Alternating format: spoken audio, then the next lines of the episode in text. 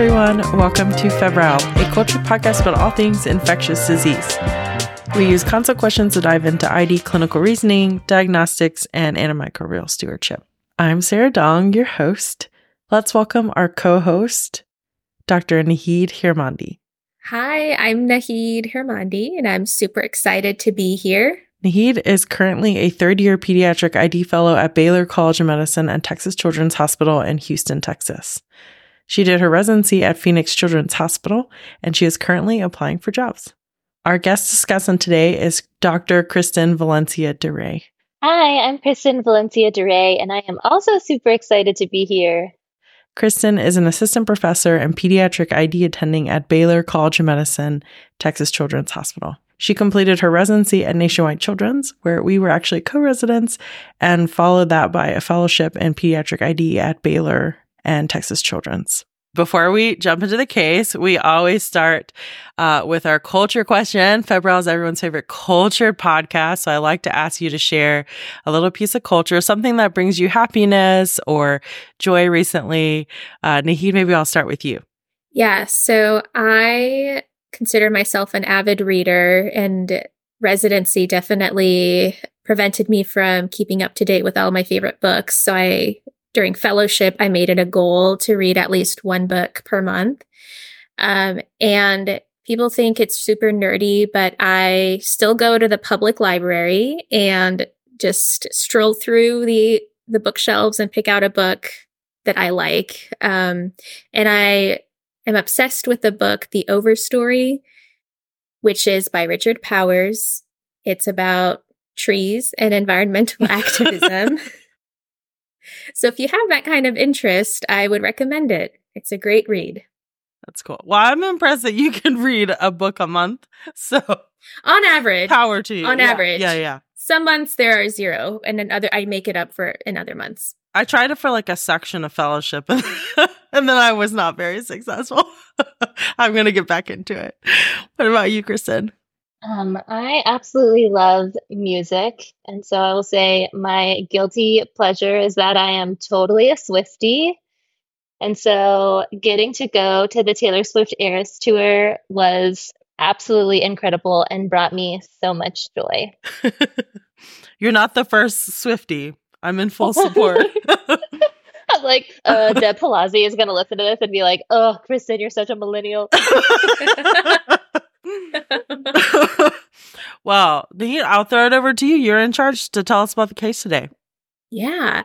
So we're starting off with this patient who is an adolescent male with cystic fibrosis who is status post bilateral lung transplant four months prior. He is CMV donor positive recipient negative and also EBV donor positive recipient negative. Um, so he presents to pulmonology clinic with fever and a new dry cough for the last seven days. He says that he's had one episode of bloody sputum with a notable decrease in his pulmonary function tests today. Um, so in clinic, they do a chest x-ray, which shows bilateral worsening of interstitial lung markings when compared to a prior chest x-ray. So what else would you like to know? So I think for cases like this, it's really important to do a full review of systems. So I would just kind of start head to toe and ask if he's had any other symptoms that are either new or ongoing. So he's had fatigue, a headache, with a report of vision change, no neck stiffness, no abdominal pain, no rash, and no joint pain. Uh, the vision concern um, or the vision change is a concern for me. Can you describe that? So he describes it as blurry vision with on and off loss of central vision or seeing black in the middle. Um, this is present in both of his eyes, and he's never had vision problems in the past, and there's no pain in either eye and no discharge or redness. Okay, so that is definitely worrisome. Um, but let me ask a few more questions and then we'll circle back to the vision changes. Can you tell me about any sick contacts he might have? So, no sick contacts that he is aware of. Okay, great. What about is he taking any medications and is there any concerns about compliance with those? So at the time of his transplant, he received ATG for induction. He was started on tacrolimus, mycophenolate, and prednisone for maintenance immunosuppression. His infectious prophylaxis consists of trimethoprim sulfamethoxazole for PJP prophylaxis, um, and he takes valganciclovir for CMV prophylaxis. And then you had asked about compliance, and his parents say that they are pretty good with taking all of his medications. The patient says he hasn't skipped any doses, and the family hasn't had any barriers to access any of his meds. Okay, great. Um, what about any pertinent exposure history, such as like where he lives, any animal contacts, those sorts of things? Yeah, so he lives in the southeast United States. In terms of animals, he has a pet dog at home that he's had for several years now. He previously had contact with cattle and horses on a ranch and did go on a quail hunting trip, but he denies touching or handling the birds and denies any tick bites or any other insect bites. Okay. Um, so, based on those possible sources of infection, here's some just initial thoughts on the differential. So, horses can carry rhodococcus, and rhodococcus is a gram positive bacteria that exists in soil and can be a cause of pneumonia in horses. In our immunocompromised patients um, who get this, they're at risk of both pulmonary and disseminated infection. And pulmonary infections due to rhodococcus typically manifest as cough, high fevers, chest pain, and hemoptysis. Chlamydia psittaci is a pathogen that I'll associate with birds, and that can have an atypical, usually bilateral pneumonia. Cryptococcus is a fungus that lives in the soil or environment and can be found in bird droppings. And then with the cattle exposure, I think about Mycobacteria bovis or Q fever. Leptospirosis can be transmitted from cattle or from horses, primarily via contact with animal urine. Has he been around any bodies of water? No, no known exposure to bodies of water, but why do you ask? Bodies of fresh water contaminated with animal urine can be a mode of transmission for leptospira, which are spiral shaped bacteria. Interesting. So what would that what would leptospirosis look like in an immunocompromised host? So, really, in any host, it can manifest as fever, gastrointestinal symptoms, jaundice, and can actually even progress to shock. Um, does he have an indoor or outdoor dog? So, I ask because outdoor dogs are more likely to have fleas, which can transmit disease to humans. Um, is the dog up to date on their vaccines? So, specifically, have they received any live vaccines? Any scratches or bites from the dog? And does he collect the animal species? All good questions. So his dog likes to be both indoors and outdoors. So I would definitely worry about diseases transmitted by fleas, such as murine typhus, which we see quite a bit of here in the South. Um, the dog is up to date on vaccines, um, no recent live vaccines, and no reported dog bites or scratches and the patient says he does not clean up um, the dog poop. Okay, perfect. Um, I specifically asked about recent vaccines because live vaccines that dogs receive, such as the Bordetella bronchoseptica vaccine, which prevents kennel cough, can actually be transmitted to our immunocompromised pet owners. And they can present with the symptoms of essentially kennel cough. And so that could have been pretty consistent with how our patient presented. That's super interesting. And I feel like a really great discussion of a lot of bacterial infections. Um, anything fungal going on in your mind right now? So I had mentioned my concern for Cryptococcus given the bird exposure. And then with him living in the southeast, I would worry about histoplasmosis, which can manifest as both pulmonary or disseminated disease. Um, has he traveled to the southwest or the California Valley?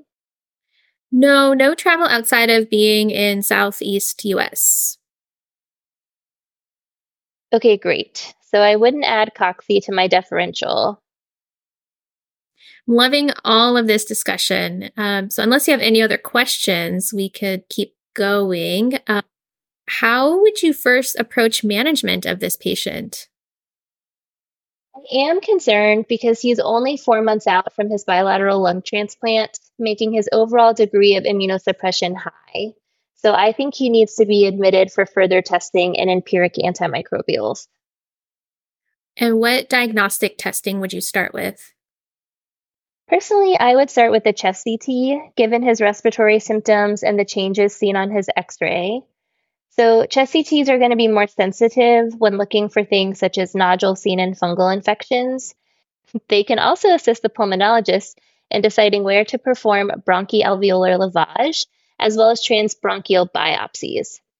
I would definitely have a conversation with the pulmonary team about the need for a diagnostic bronchoscopy with biopsy based on what we find on the chest CT, as well as his initial non invasive workup. These cases can be super challenging as rejection of his lung allograft could present in a similar fashion and needs to be ruled out. In my experience, pulmonologists are actually eager to perform bronchoscopies in these patients. In addition to um, what we just talked about, I would also make sure he got adequate volume blood cultures, a CBC, CRP, procalcitonin, liver function testing, and a CMP to assess renal function. Large DNA virus infections, such as CMV, can present similar to this and can cause abnormalities to liver and kidney function. Kidney function can also help guide dosages of empiric antimicrobials. Sometimes, in these very challenging cases where the decision to proceed with bronchoscopy or a lung biopsy is delayed, a Karius or next generation sequencing of the blood can be done to try and detect the pathogen. The key for this patient is having an early conversation with pulmonary about next steps. Thank you. That was a lot of diagnostic, um, kind of keeping our differential quite broad. Um, what specific infectious diagnostic studies would you want to send given the history in this patient? Great question.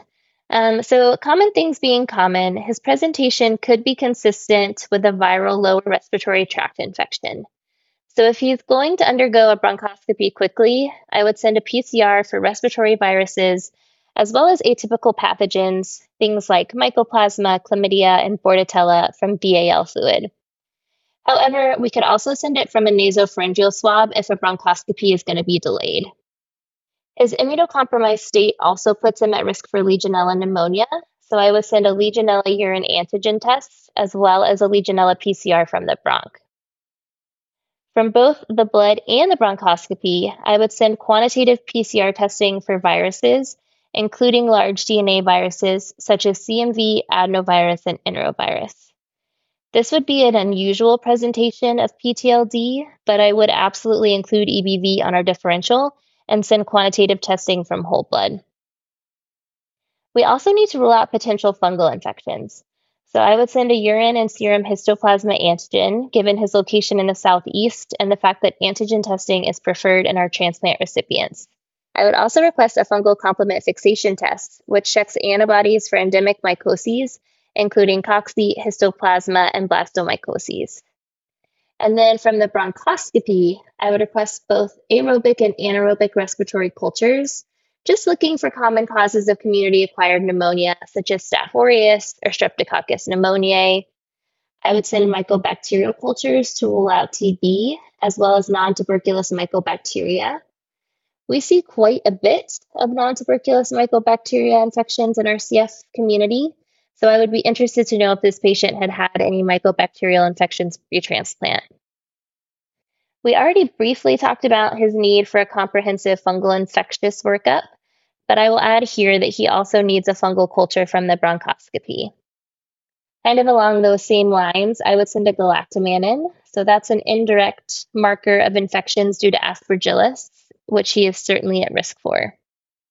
Additionally, I would send aspergillus and zygomyces PCR. And while I know he's on PJP prophylaxis with Bactrim, I would still send a PJP PCR to rule it out in this immunocompromised host. I think that's a really great differential and game plan for diagnostics. What empiric antimicrobials do you think we need to start for this patient? Yeah, excellent question. So, I would personally start by looking in the patient's chart to see what their typical pathogens and susceptibilities have been and cover them accordingly. So we know that our lung transplant candidates are often chronically colonized or infected before their transplant with some nasty pathogens, things such as Pseudomonas, Burkholderia cepacia complex, as well as non tuberculous mycobacteria. These pathogens are difficult to eradicate, which leads to higher risk of recolonization and poor outcomes after transplantation. And then would you continue their prophylactic trimethoprim sulfamethoxazole for the PJP and the ganciclovir for CMV? Yeah, so I would continue both of those at prophylaxis dosing while we're awaiting testing, given that our patient is so clinically stable. So, luckily, your CMV PCRs have a relatively quick turnaround time, and we should have answers within 24 hours. However, if the patient were unstable and CMV were high on my differential, I would start treatment dose foscarnet now. And the reason I would choose foscarnet would just be due to concern for potential resistance, as the patient has been compliant on their valganciclovir prophylaxis. Got it. So, before I give you some test results, is there anything else that you'd like to add? I recall that the patient came in with vision changes, which makes me concerned about central nervous system pathology. And anytime I hear about lung and CNS pathology in an immunocompromised host, I absolutely have to rule out nocardia. So I'd like to add a nocardia PCR onto our bronchoscopy fluid. And then I would recommend um, an ophthalmology exam looking for retinal lesions and then a lumbar puncture to rule out meningitis or encephalitis. I would send the LP for routine studies, so glucose, protein, cell count, as well as a CSF culture, fungal culture, and viral PCRs for HSV, CMV, and enteroviruses. Then, depending on what we find, we might need to consider head imaging. Okay, so while we're waiting for some of those test results, unfortunately, we learned that since admission, the patient has had progressively worsening respiratory distress and hypoxia. He ultimately required intubation and mechanical ventilation. His blood cultures are no growth at 72 hours. We found that his PJP PCR, as well as the atypical respiratory pathogen panel from the bronch, are negative. His CSF and BAL bacterial cultures have no organisms isolated to date. We do know, however, that fungal and mycobacteria cultures will take some time to finalize, but so far nothing. So, what do you do now? I'm now way more worried about a viral infection, so specifically cytomegalovirus or CMV, given the potential CNS, eye, as well as lung involvement. So I think now is a good time to take a moment just to discuss the risk factors for developing CMV post solid organ transplant. The most important risk factor for developing CMV DNAemia and disease post transplant are going to be the donor and recipient serostatus at the time of transplantation. So, more specifically, if you have a donor who is positive and a recipient who is negative, then your recipient is categorized as being high risk for CMV. And the reason for this is that transmission of donor latent virus can lead to primary CMV infection in the recipient, and this can be severe given the lack of pre existing CMV immunity. And if you recall, our patient that we're talking about was actually CMV high risk at the time of transplant. Another risk factor is young age, so specifically being less than a year old at time of transplant. And this is because they've had fewer opportunities for CMV exposure and will likely be recipient negative going into transplant. It should be noted that all children less than a year of age should be considered CMV negative at the time of transplant unless they've had a positive urine or blood CMV PCR, as any positive immunoglobulin is likely maternal antibody. And additionally, young kids are more likely to get de novo CMV infection from community exposures such as daycare. Immunosuppression is another important risk factor. So, studies have shown that induction with ATG is more likely to lead to CMV, DNA and disease than induction with basiliximab. And similarly, studies have shown that maintenance immunosuppression with mycophenolate is more of a risk than using azathioprine, and that patients who are on sirolimus were actually at reduced risk of CMV versus those on comparative immunosuppressive regimen. Our patient had received induction with ATG and is receiving mycophenolate as part of his immunosuppressive regimen, which again gives him more risk. And then lastly, organ transplanted is the last major risk factor I think about. So your lung and small bowels are going to be at highest risk, and this is likely due to their overall levels of immunosuppression being high, as well as having a large amount of lymphoid tissue transplanted. Liver and kidney transplant patients have less risk. And just a reminder, our patient was a lung transplant recipient. So, back to our patient, if he truly is compliant on his prophylaxis and it is appropriately dosed, this would be unusual timing for CMV disease. Generally, you see CMV disease in high risk solid organ transplant recipients during the three to six months after completion of their CMV antiviral prophylaxis. So, this is what we call post prophylaxis delayed onset CMV disease. But given the unusual timing of his presentation, I would be concerned about potential resistant CMV. What did the blood and BAL PCR test show for EBV and CMV? Yeah, so the CMV quantitative PCR from his plasma had greater than 6 million copies per milliliter, and the BAL CMV quantitative PCR had 3.4 million copies per ml. Wowza. Okay, so he definitely is going to need treatment for his disseminated CMV. And I think it's important to take a minute here to discuss the differences between CMV infection and CMV disease. Yeah, what are the differences? So, CMV infection or CMV DNA is going to be the presence of CMV DNA in plasma, serum, or whole blood, irrespective of any symptoms. So, those kids are not necessarily symptomatic. And then CMV disease is when you have CMV DNAemia that's accompanied by clinical signs and symptoms. So, CMV disease is actually categorized into CMV syndrome and CMV tissue invasive disease. So, CMV syndrome is a mononucleosis like illness, which is defined as having CMV DNA anemia, and then you need to have at least two of the following symptoms.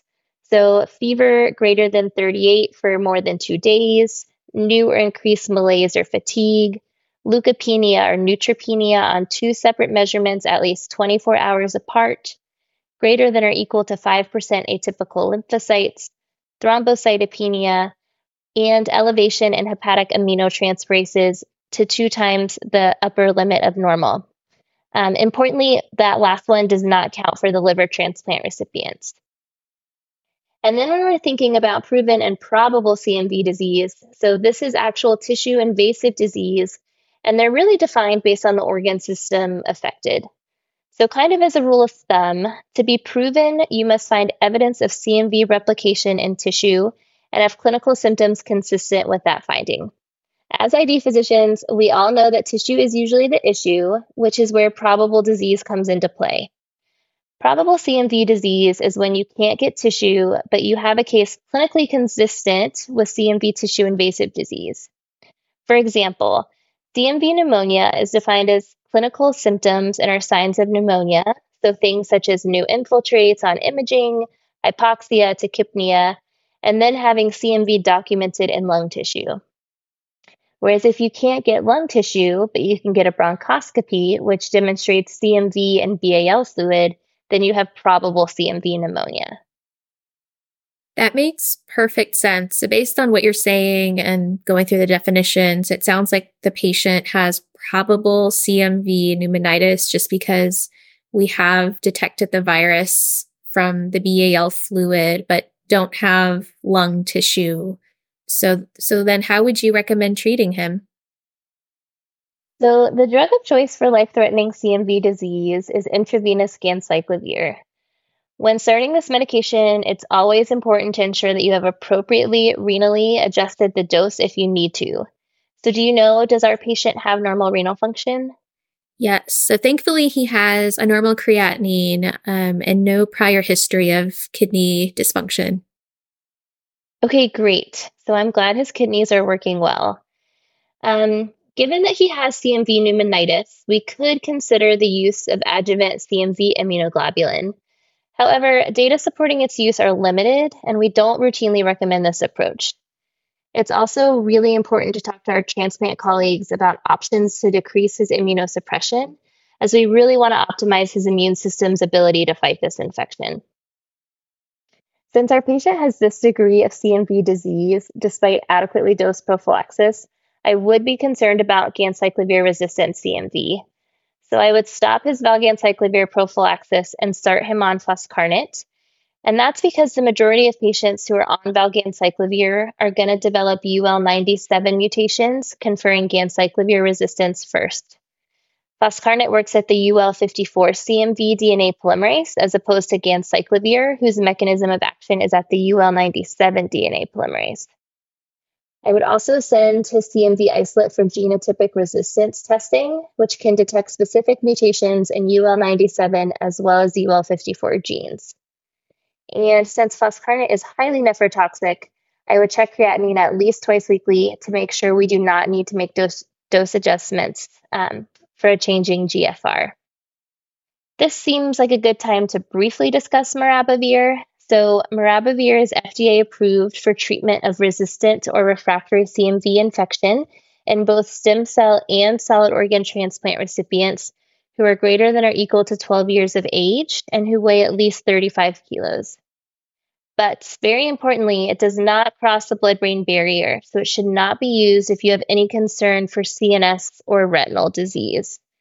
I know that our patient had presented with blurry vision. What did the eye exam show? So, the dilated eye exam revealed bilateral white, what was described as peripapillary inner retinal infiltrates, which unfortunately is consistent with CMV retinitis. Okay, so I would not consider therapy with maribavir given that he has eye disease. Um, just important to know most of the data regarding therapy for CMV retinitis is going to come from the HIV literature. Intravitreal therapy for CMV retinitis is usually used in combination with systemic therapy for patients who have sight threatening disease. So I would make a phone call to ophthalmology to discuss the need for adding intravitreal foscarnet to his treatment regimen and it should be given twice weekly for one to four doses over a period of seven to 14 days. Got it. Um, so, unfortunately, our patient's clinical status is continuing to worsen, and at this time, he's now placed on ECMO. The CMV plasma PCR, interestingly, is decreasing. And about a week into changing the antiviral regimen, the number of copies decreased in the plasma to 10,000 copies per ml, which is showing adequate response to the antiviral therapy you had recommended. Um, an important fun fact that I learned is that in a large ganciclovir and valganciclovir treatment trial, uh, it was found that the CMV viral load had actually declined with a median half life of around 11 days. So this would allow them to conclude that persistent DNAemia in the first two weeks of treatment are not necessarily predictive of drug resistance. However, failure to achieve significant reduction in DNAemia beyond two weeks of therapy would be concerning, and resistance testing should be performed at that point.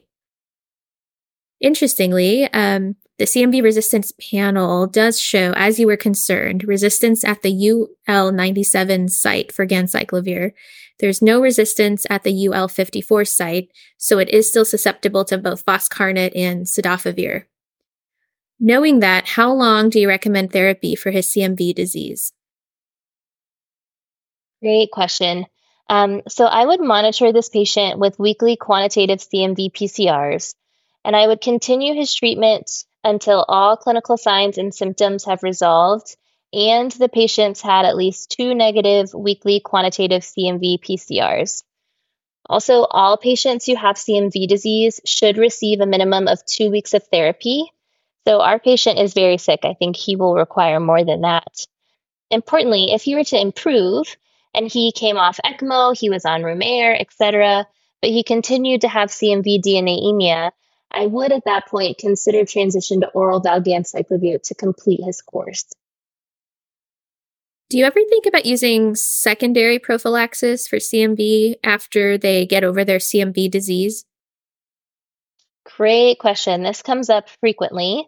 Um, and so there have been no prospective randomized trials of secondary prophylaxis for prevention of recurrent CMV infection in solid organ transplant recipients following resolution of CMV disease. And because of that, secondary prophylaxis intended to prevent CMV relapse is not routinely recommended, given the potential toxicity of the antivirals we have to use. In high risk scenarios such as this one, I monitor the patient's quantitative CMV PCR and use more of a preemptive prophylaxis approach, where if the patient develops high level CMV D- DNAemia again, I'd restart therapy. It is important to know also that there's no predefined thresholds for triggering therapy, so institutions usually have defined their own local thresholds. However, our specific patient has not completed his 12 months of primary CMV prophylaxis, so in this specific instance, I would restart his primary prophylaxis after completion of therapeutic dosing. Okay. Um, so, despite the improvement in his CMV DNAemia, Unfortunately, the patient's overall respiratory status declines and the family decides to withdraw life sustaining measures and focus on comfort. The patient does ultimately die from respiratory failure.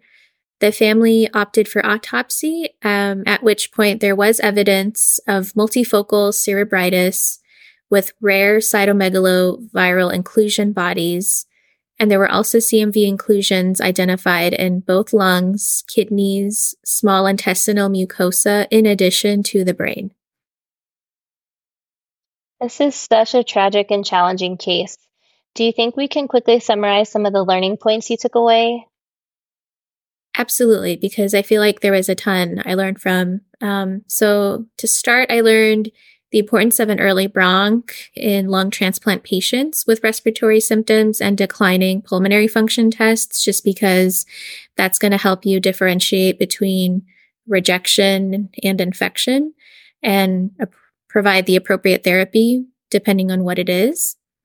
Um, I appreciated going through the risk factors for developing CMV post transplant, including just what their risk status is, the age, as well as um, at what point they were transplanted, their immunosuppressive regimen, as well as what organ is transplanted. Um, I learned that most patients will develop CMV in the three to six months after stopping their primary CMV prophylaxis. So it's super important to monitor those patients very closely. IV ganciclovir is the drug of choice for severe CMV disease, but once the patient stabilizes, you can transition to oral valganciclovir. That all patients should be treated for CMV disease for a minimum of two weeks and until all of their signs and symptoms have resolved and they've had at least two undetectable CMV PCRs at least a week apart. And very important is that CMV resistance should be considered if a patient's CMV DNAemia is not improving after two weeks of therapy, and especially in cases where patients were on valganciclovir prophylaxis and had good compliance.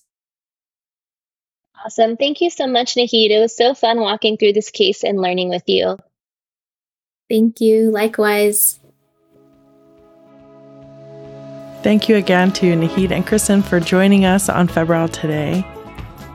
Don't forget to check out the website, febrilepodcast.com, where you will find the consult notes, which are written compliments of the show with links to references, our library of ID infographics, and a link to our merch store. Please reach out if you have any suggestions for future shows or want to be more involved with Febrile. Thanks for listening, stay safe, and I'll see you next time.